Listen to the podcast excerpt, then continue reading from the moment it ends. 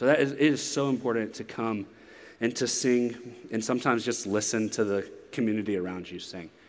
Um, and in, in, that also, for everybody that comes and sets up every single morning, we're so grateful for you. Uh, you can join that team. Uh, for everybody that sits and does the tech team, we're really grateful for you guys. Everybody that serves in kids, um, we're grateful for you. I'm just overflowing with thankfulness today, and I, I really, I mean it. Um, I'm so grateful for this body of believers.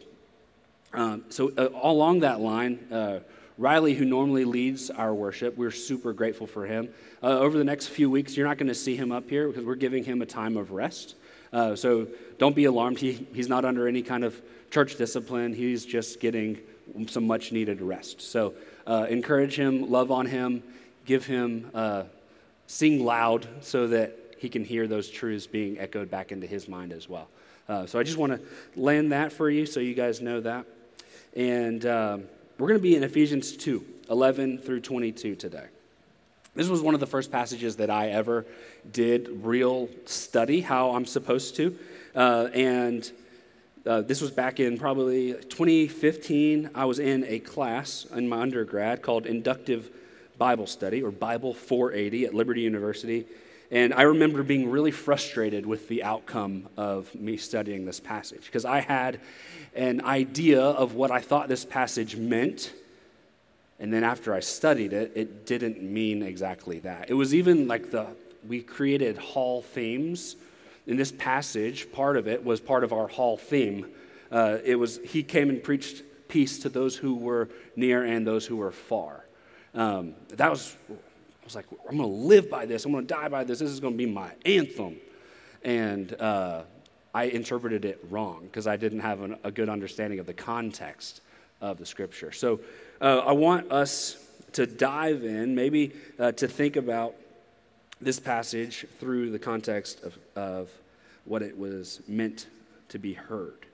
Um, so last week we preached Ephesians 2 1 through 10. It is by grace you have been saved through faith. You were dead in your trespasses and transgressions, but by grace through faith you've been made alive together in Christ. You guys remember that, right? Awesome. Um, so before we dive into 11 through 22, I'm going to pray for us this morning. Father, thank you for your word. Thank you for your people. Uh, thank you for uh, just who you are to us, Lord, that you do want to reveal yourself to us uh, through your scripture. So, Lord, I pray that today we would be reminded of where we came from, who we are, uh, and what you desire for us. So, God, I pray that you would speak through me, that uh, these would not be my words, uh, that uh, any kind of conviction, Lord, would come in gentleness from your Spirit. And uh, Lord, we love you. And we ask that this would glorify you in Christ's name. Amen. Therefore, remember that at one time you Gentiles in the flesh, called the uncircumcision, by what is called the circumcision, which is made in the flesh by hands, remember that you were at that time separated from Christ, alienated from the commonwealth of Israel, and strangers to the covenants of promise, having no hope and without God in the world. What are we called to remember here? Right? We're called to remember where we came from. We were separated from Christ. We weren't born into this world united with Christ. We were separated from Christ. We know that from last week that that means that we were dead. Dead, dead in our trespasses and sins, which means that you and I, we didn't walk the gap of separation, right? The separation that was between you and Christ is not something that you made up. Who made, who closed the gap? Jesus. Right? We were alienated from the commonwealth of Israel and strangers to the promised covenant. We did not have any rights to the promises of God or the promise that God gave Abraham and his children. Right? That's what Paul is talking about here in Genesis, or from Genesis 17. So I want to look there, right? So this is God and Abraham having a conversation. God says, I will establish my covenant between me and you and your offspring after you throughout their generations for an everlasting covenant to be God to you and to your offspring after you. And I will give to you and to your offspring after you the land of your sojournings and the land of Canaan for an everlasting possession, and I will be their God. Whose promise was this? This was God's promise to Abraham and his offspring. Now, there might be a few of you in here, I don't know your genealogy, but who are connected by the lineage to Abraham. But for most of us in here, Gentiles describes us pretty well, right? That means non Jewish, non Abrahamic blood. Without Christ, the covenantal commitment from God to Abraham does not belong to us. Right? Without Jesus, there is no promise from God that extends to us from Genesis 17. We were strangers to life, strangers to joy, strangers to love, to justice, and to peace. We had no hope. Depressing. No connection to God.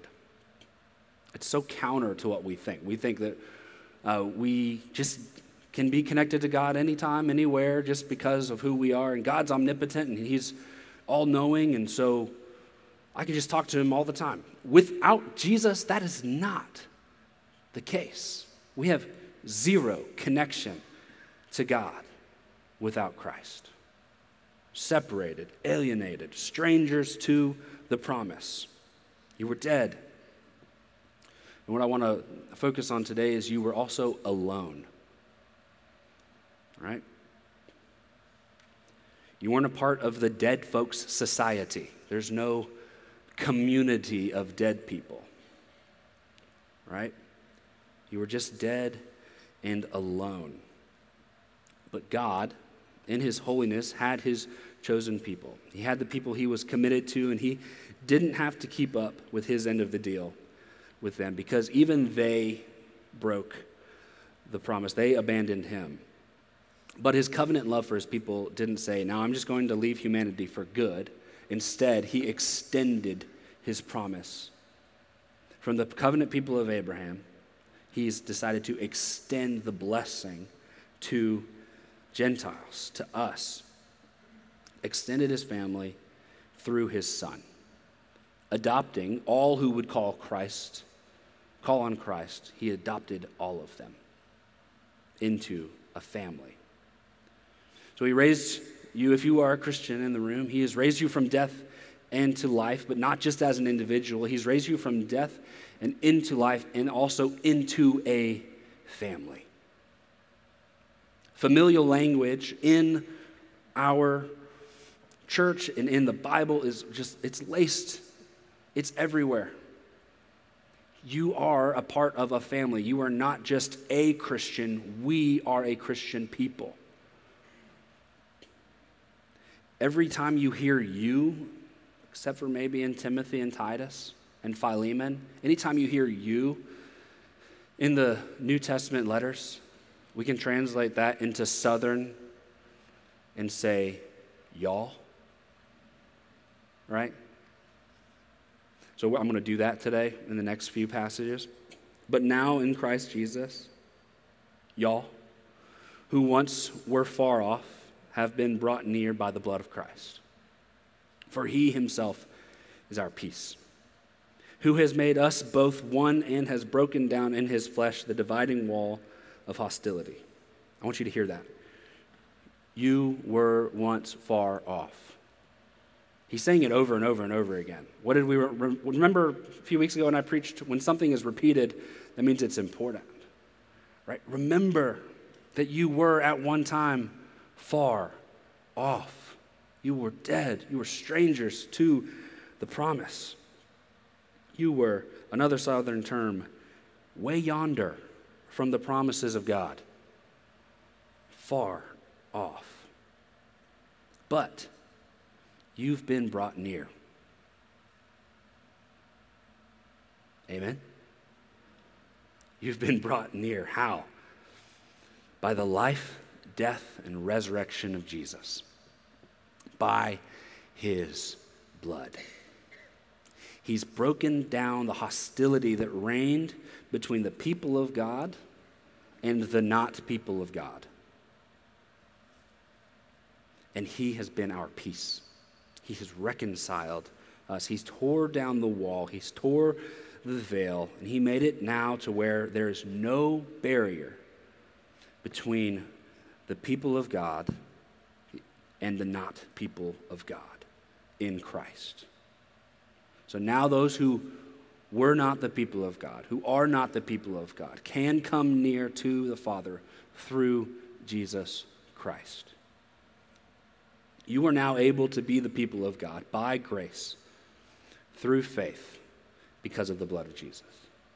That's good news. So here's some quick practical stuff. I, I always like to make sure that we get a little bit practical. So Jesus died for the hostility to be gone between the not people of God and the people of God. But sometimes you and I, we build that hostility back. If you want to imagine hostility like a wall, right?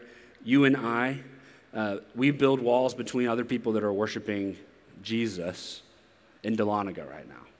Maybe even some people in this room. You built a wall of hostility between the two of you. Brick by brick, we'll take gossip and we'll put it between us.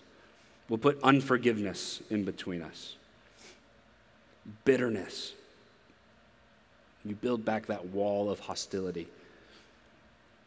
And as one of your pastors, I want to tell you your hostility, your unforgiveness, your bitterness, your gossip has no place in the kingdom of God. No place. Christ has tore that hostility down. And so when his body went into the ground, he took the hostility with it. there's no need for us to dig it back up and start sacking those walls. It's done. It's done. Jesus also died for the hostility that the people of God would have with the not people of God. Right? There's no place in the church that follows Jesus that would continue to have hostility for those who do not know Jesus. Right? We are not able to follow Jesus and build walls of hostility towards those who do not yet believe.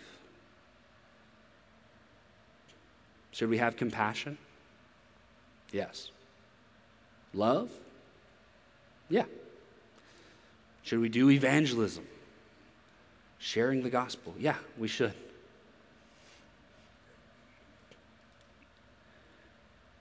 You will not tell the gospel of love and grace and forgiveness towards someone that you hate.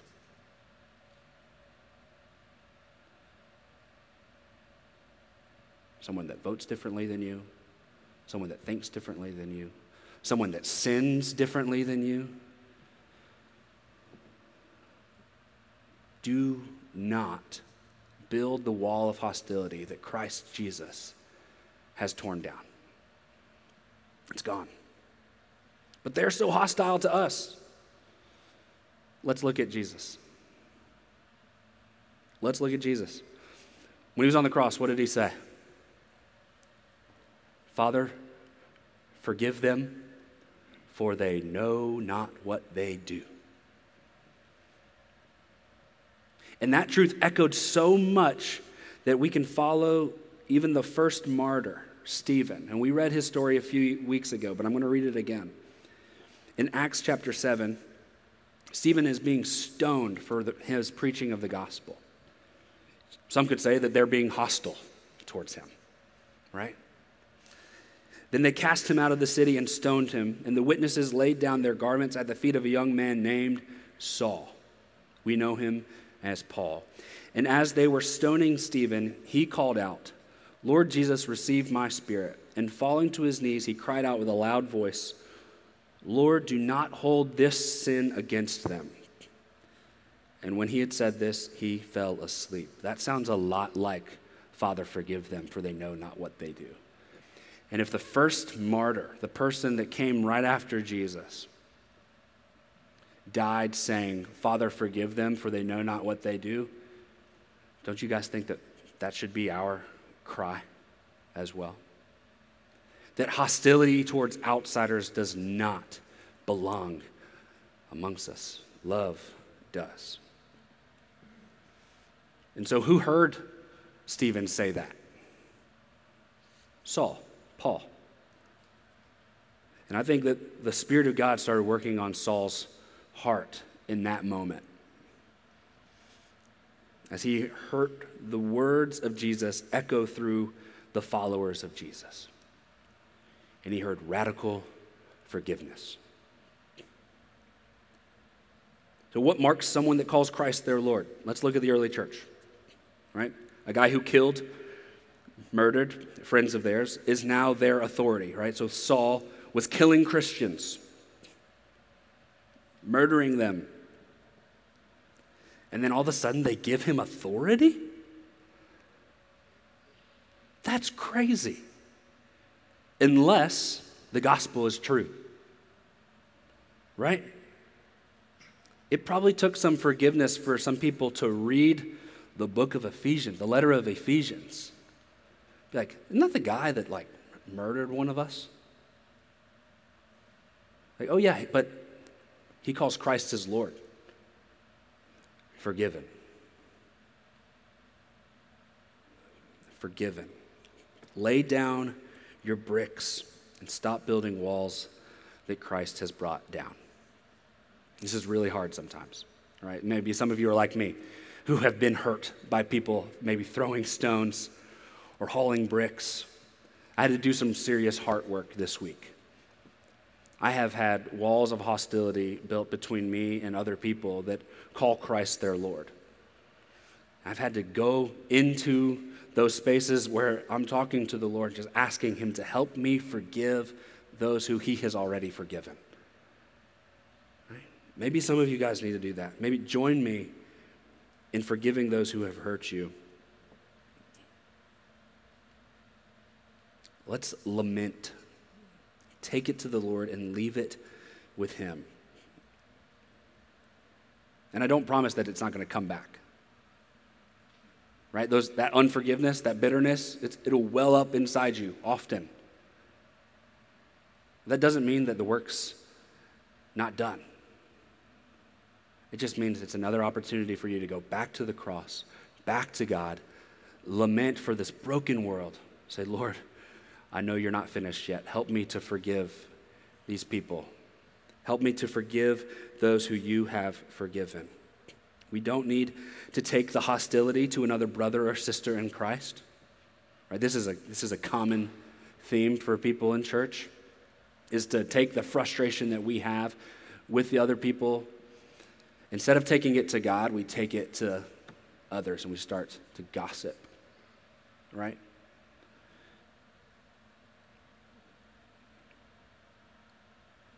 Gossip builds walls between other people who did not have those walls before and those people that are unforgiven from you. Does that make sense? You're just building walls everywhere you go if you continue to gossip. Instead, take it to the Lord. If you need help in that, man, bring it up, right? So that's one of the one of the great things about being in a church that has elders and people that are literally put in positions to care over you, right? They should have the spiritual maturity to where you can take something to them in pain and in hurt and they can say, We love you. We, for, we are going to help you walk through this. We're going to help you forgive these people. And then they take it to the Lord on your behalf. And the gossip stops there. When you, when you take information up a chain, that's not gossip. Does that make sense? But sometimes when you take the information and you take it around on one level, it just becomes gossip because you're just trying to pour your heart out and have somebody to empathize with you. In business world, we say, take it to somebody who can do something about it. Right? Um, I didn't plan on talking about gossip for that long, but maybe we needed to hear it. Take your hurt to the Lord. Leave it there. Forgive, and you might have to do it again tomorrow. You might have to leave it there over and over and over and over again. Let's get back into Ephesians. Verse 15. By abolishing the law of commandments expressed in ordinances, that he might create in himself one new man in place of the two, so making peace. Right? So now joining the family of God is not wrapped up in doing things, ordinances. It's not uh, about doing the circumcision. Being into the family of God is by faith. Right? And now there's one new man. So there, it's not Israel and then the church. Christ does not have two bodies. Christ has one body. It's true Israel expressed through the church, right? So all those who had faith in Christ in the Old Testament, looking to the Messiah who would come, and now all of us who are looking back to Christ, we are one body. Right? So we're joining into the covenant line of Abraham when we have faith. Does that make sense? Some of us say yes, some of us say no. Christ has one body, and one day we will rejoice with Abraham and Isaac and Jacob and Paul and Stephen and Ty. We'll all be together in heaven. Just one body. And he might reconcile us both to God in one body through the cross, thereby killing the hostility. And he came and preached peace to you who were far off and peace to those who were near. Here we go again, right? Remember where you came from. You were far off because you were not Jewish. You are far from the promise. The promises did not belong to you. And through him, we both have access in one spirit to the Father, right? And he's reminding us where we are now. We now have access to the Father through Christ. So then you are no longer strangers and aliens, but you are fellow citizens with the saints and members of the household of God. Amen? This is the part that we should get happy about. Fellow citizens with the saints, members of God's house. Christian, you have not just been brought from death to life, you have been saved into a family, adopted into a family, not just given a father. You have been adopted into a family. The idea of family, like I said earlier, is baked into the language of the church. So here's the thing. Right? Part of being in the body of Christ is getting rid of some things like gossip, hate, malice, uh, but it's also putting on some things like love and service. Right? Living like Jesus calls us to serve the people that he loves. Right? It's why we ask you to join a family group, and it's why we encourage everyone in that family group to bring something to eat. Right? So if you're here at the branch, we want you to join a community. And those communities meet once a week, right? And sometimes a lot of those people in those communities will bring food. And sometimes some of them won't, right? Like there's groups of college students that don't have a lot of resources. And so me and Amanda were in this kind of when we were back at our old church, we would always be the people that brought bread because bread was cheap. and it was like, man, how do I afford to bring something to the meal? Well, it wasn't the, it wasn't the fact that we uh, were buying the entree or buying the big thing that was important, but it was just the fact that we were able to bring something to serve, right? Because it's practical to bring something so that everybody can eat, but we're also pastoring you kind of subversively and asking you to bring something to eat so that everyone can enjoy it, right? We want you to learn to love sacrificially. We want you to learn to serve the people that are in your community. That's why we want you to join a family group and to bring something, right? Because then, if you aren't able to bring something, then we're able to know hey, maybe they're struggling financially. How can we help? How can we bless? How can we love these people? Does that make sense? So, it's also why I'll stand up here until I'm blue in the face and ask you to serve on our tech team or in our kids' ministry or on our setup team, not just because it's a practical way to live out your faith, but because we are calling you to live like Jesus. Because you're members of the household of God. This is not a thing to just come and be a consumer of Christian content. There's plenty of that on Instagram and on TikTok and all over the internet. I don't want to just be up here and scream Christian content, Christian content, Christian content. And then you get full and you walk out and you become a fat Christian because you haven't worked out any of your faith. Right? Live it out. And the ways that we have to do that at the branch, we have setup, we have tech, we have kids, we have worship. We, I would love for you, love for you to work out your faith in those areas, right? Serve the family that God has saved you into. Some common objections it's too early, I don't know how, I don't want to. Die to yourself.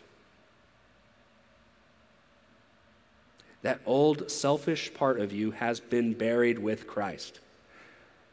Amen? Stepping on some toes. Sorry. Verse 20. We're built on the foundation of the apostles and prophets, right? So, this is our key to remember that we need the Old Testament to understand Christ. And we need Christ to understand the Old Testament. One, we need the Old Testament. We can't just throw it out, right? But we cannot understand the Old Testament without Christ. And two, we cannot understand Christ without the Old Testament. There's so much uh, fullness and understanding and reading the Old Testament and then understanding and watching Christ live out his earthly life, it's a beautiful picture.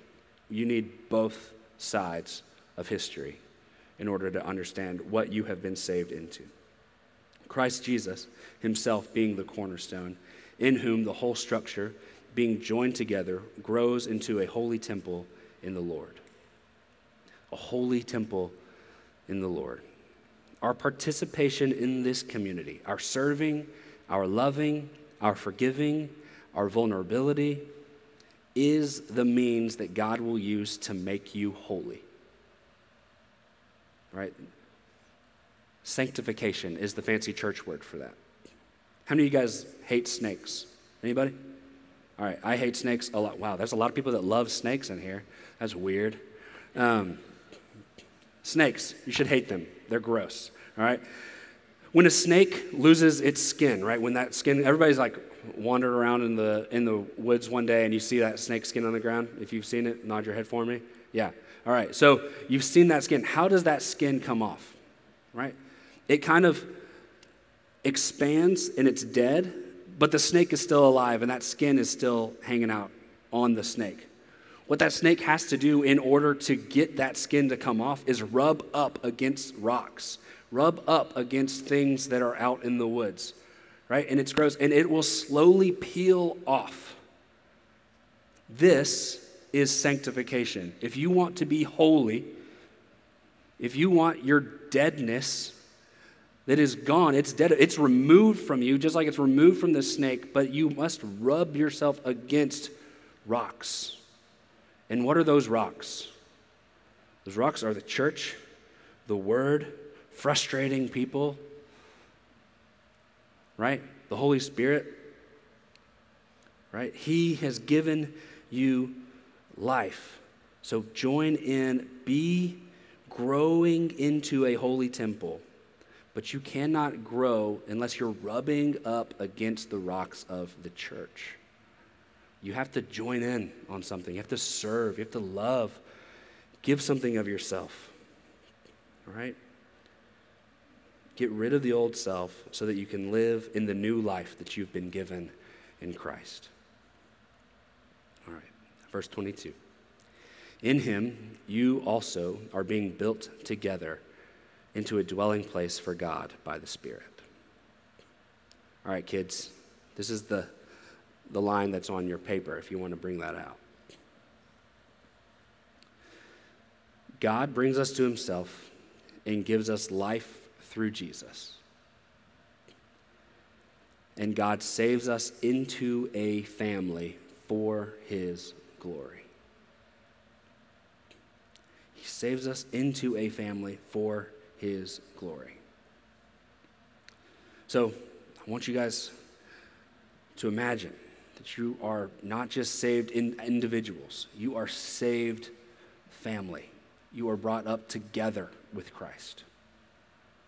So we're going to go to the table like we do every single week, but I want you to do something different today. Right? As you go to the table, right? Look at people in the eyes that are that are here that have also been brought to life through Jesus and be thankful for them. And after you take the bread and you dip it into the cup and you remember what Jesus has done for you, remember that He's also done that for others. He's done that for the other people in this room. And after you take that, I want you to kind of spread out and gather together, maybe with some people that you know, people that you came with, and pray. Be thankful. Pray prayers of thankfulness. Right? Pray prayers uh, of, of God's goodness be thankful for who He is. Be thankful for what He's done in your life. And then, after you transition from praying for who God is, being thankful for that, pray for the people of our city, those who are far off, those who are not here yet. Pray for them. Pray for the college students that don't know Jesus. And remember that God has saved you into a family and not left you alone. All right, so that is what I want you to do as you take communion. Remember what God has done for you, and then spread out and pray and uh, come back together to continue in worship. All right. I'm going to pray. The band's going to come up, and I invite you, if you are a believer in Christ, to go and take communion. Let's pray. Father, thank you for your goodness. Thank you for who you are. Or thank you that you take down walls of hostility. I pray that you'd give us strength to not build them back up. It is so easy. It is so easy to stay bitter. It's so easy to stay unforgiving. It's so easy to gossip. Lord, I pray that you would give us strength to live out the gospel. Lord, I pray that you would give us strength to no longer live and act like strangers and aliens, but Lord, that we would live and act like we were people who were far off that have been brought near. Lord, teach us to forgive as you've forgiven us. We love you, we praise you, and we thank you for the cross.